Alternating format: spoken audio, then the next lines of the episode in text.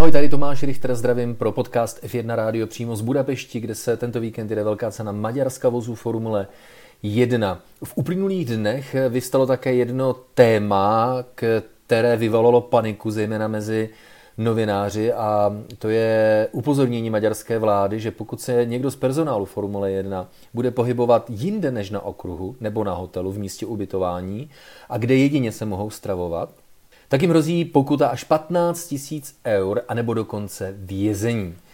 No, novináři z toho nebyli spokojení, tím spíš, když uh, už jsme v době, kdy například uh, americká formulová série IndyCar už vítá své první fanoušky, tak pochopitelně vznikají dotazy, jestli opatření aplikovaná na Formuli 1 nejsou příliš přísná.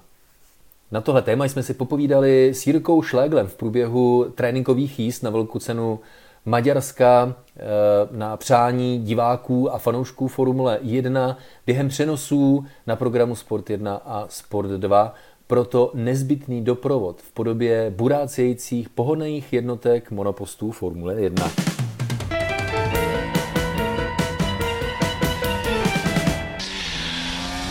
Závidím Americe, ne, že ne, ale myslím si, že je nutné říct si jednu věc a ta má souvislost i s tím, co se odehrávalo minulý víkend a to je zpráva ze strany maďarské vlády vůči členům kontingentu Formule 1, ať už členům týmu a nebo novinářů prvé řadě je nutné říci, že to, pod jakými pravidly funguje Formule 1, tak není nic jiného než předmětem dohody mezi Formulí 1 a národními úřady a vládami, tak, aby Formule 1 se mohla v dané zemi konat. Je to smlouva a tu smlouvu je potřeba dodržovat bez ohledu na to, jestli jsou pravidla přemrštěně přísná nebo ne. Mohou být, říkali eh, borci, co byli v Rakousku, že Eh, velmi přísná pravidla uvnitř okruhu, když se pak vyleze ven, tak tam je to daleko volnější, nikdo nenosí roušky, ale to asi není ten princip. Principem je, že Formule 1 slíbila jakési velmi přísné zdravotní hygienické prostředí a to dokazuje. Šéf Formule 1 uh, eh, Ross Brown, uh, když měla manželka o něj starost, protože samozřejmě lidé v pokročilejším věku už patří do rizikové skupiny, tak manželka měla obavy z jeho cest na Formule 1 a říká, ale žádný obavy, vždyť Komunita Formule 1, pedok Formule 1 je nejbezpečnějším místem na světě, protože ta pravidla jsou skutečně hodná světu Formule 1. A maďarská vláda se rozhodla je ještě zpřísnit k panice mnohých, protože řekla, až vy přijedete do Maďarska, kam celý kontingent mohl přijet jedním jediným společným hraničním přechodem. V podstatě se všichni přesouvali v jeden den. To byl takový velký konvoj týmů Formule 1, novinářů, personálu, Pirelli, já nevím kdo všechno, další. No ale bylo jim řečeno, že budete buď na okruhu, nebo na hotelu nikde jinde a jenom tam se můžete stravovat.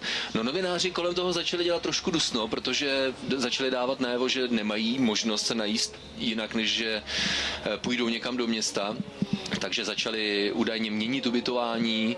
No, všechno to polevilo tím, kdy eh, velmi radostně začali posílat snímky ze svých ubytovacích zařízení, které mají soukromé zahrady, takže nakonec ten lockdown, ta karanténa nebude tak přísná. Takže novináři kolem toho začali dělat trošku halo, protože se asi báli, že si nebudou moc vyrazit večer na drink a tak podobně, ale co je zajímavé, že týmy Formule 1 říkají, ale pro nás vlastně nic nového, protože my takhle fungujeme už v Rakousku. My se přesuneme se svými mechaniky a dalšími členy týmu do hotelu. Tam zůstáváme všichni společně, stravujeme se v hotelu a naši lidi mají zakázáno chodit ven. A v Rakousku k tomu ještě bylo privátní letiště, protože drtivá většina materiálu i personálu přiletěla soukromými čártry na Spielberg, na tu vojenskou letištní základnu, která je kousek od okruhu a také to bylo samozřejmě dáno příkazem z hora. A vlastně podobné, pokud se bude cestovat letecky, tak v tomto duchu bude celá tato sezóna. A ke stravování. Vynikajícím způsobem eh, to dění na Hungaroringu na svém Twitteru glokuje, eh, glosuje, pardon, ne glokuje. tak a teď jsem prozradil, prozradil, že jsem fanouškem Tima Gloka, což by ale vadilo při komentování DTM, ne Formule 1. ale zpátky k tématu, eh, to dění na Hungaroringu. A seš fanouškem Tima Gloga? Já jsem fanouškem DT, já jsem fanouškem DTM Především. Že tuhle obhajobu tu mě neber, jo? Ale zpátky k tomu tématu. Uh, glosuje to. Glosuje to. Australský pilot Formule 3 Oscar Piastri na svém Twitteru, který uh, včera napsal, který včera napsal, že no, tak uh, na hotelu je zavřená restaurace pro obědy, na trati není žádný catering a v případě, že bych opustil hotel nebo trať, tak zaplatím 15 000 euro pokutu. Takže hádám, že dneska si dám k obědu moji levou ruku. Vtip je v tom, že až já se přesouvám do Maďarska dnes, protože zítra komentujeme třetí trénink a kvalifikaci s Richardem Gondou a my vyrazit pochopitelně třeba na tu večeři můžeme, tak až se budeme bavit o Formule 1, že ji komentujeme, tak doufáme, že nás nezavřou, protože pokuta 15 000 eur nebo vězení, to jsou všechno hrozby, eh, kterými šermuje maďarská vláda, když zjistí, že to někdo z komunity Formule 1 poruší ta nařízení.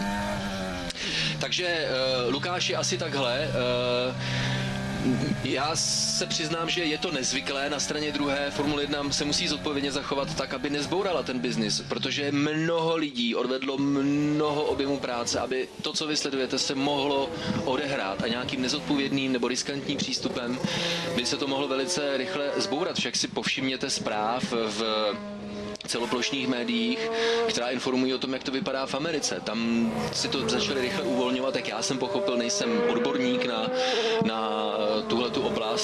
snažím se poslouchat to, co eh, říkají úřady eh, na základě odborných vstupů a ta pravidla respektuji, ale řada amerických států se vrací k těm opatřením, která uvolnila, to má pochopitelně dopad na celospolečenský a sportovní život. A mimo jiné, proč o tom vůbec hovořím, to je totiž ta pointa, i to může za to nejspíš, že se Formule 1 letos do Ameriky nedostane, ačkoliv si slibovala, že by mohla jet v Americe, že by mohla jet v Mexiku, nebo že by, že by mohla jet v Brazílii.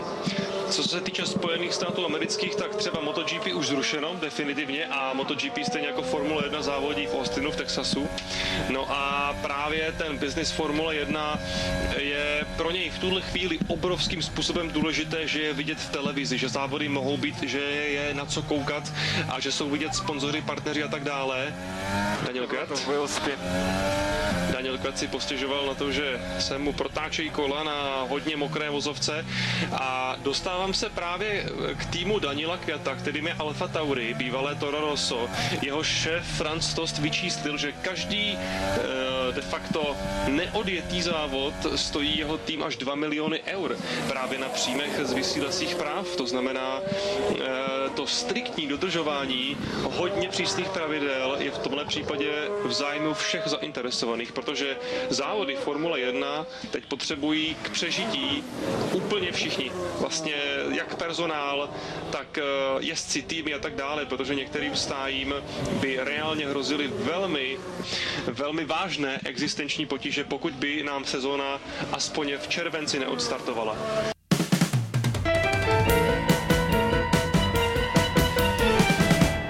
Sedím v budapeštském hotelu eh, nad řekou, naproti koukám na Budapešský hrad a je to divný pocit a hlavně smutný pocit, protože pokaždé, když se jde velká cena Maďarska, která je v podstatě naší domácí velkou cenou, protože ústředí společnosti MC Networks International, která provozuje programy Sport 1 a Sport 2, je právě v Budapešti, tak nedělní studia vysíláme odsud, no a když se v podstatě pár minut jízdy autem odsud nachází Hungaroring, tak eh, záběry a materiál pro naše studio Formule 1 před velkou cenou Maďarska každoročně pořizujeme přímo na okruhu. Je to zvláštní pocit být v Budapešti, které běžně Formule 1 žije.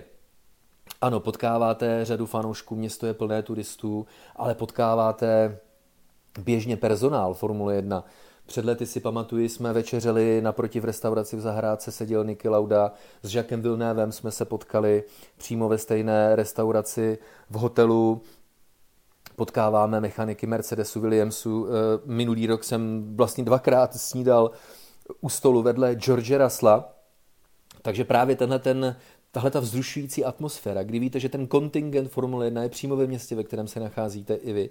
Konec konců mě to vždycky připomíná časy, kdy jsme jezdívali na každou velkou cenu a ty cesty z letiště na hotel, na okruh, z okruhu na hotel byly podobné a pokaždé jste někoho potkávali.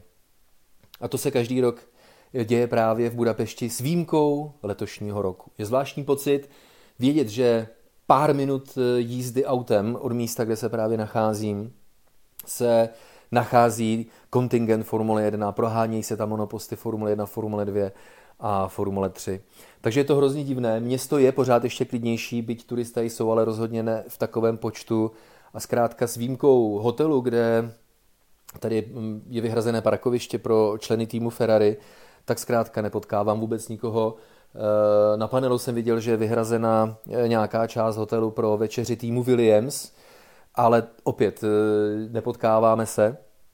Takže v tomto ohledu taková, řekl bych, možná pochmurná atmosféra, ale to s ohledem na zvyklosti, které máme. Každopádně pořád platí, a to je to nejdůležitější, že radši tohleto, než aby se Formule 1 nevysílala vůbec. Takže já jsem strašně rád, že byť za netradičních opatřeních a organizačních rozhodnutích, která nejsou úplně obvyklá, tak je pořád lepší a akceptovat toto, než nemít živé přenosy Formule 1 na programech Sport 1 a Sport 2. Takže jsem rád, že tam jsou a že Formule 1 jede a závodí ve velkých cenách.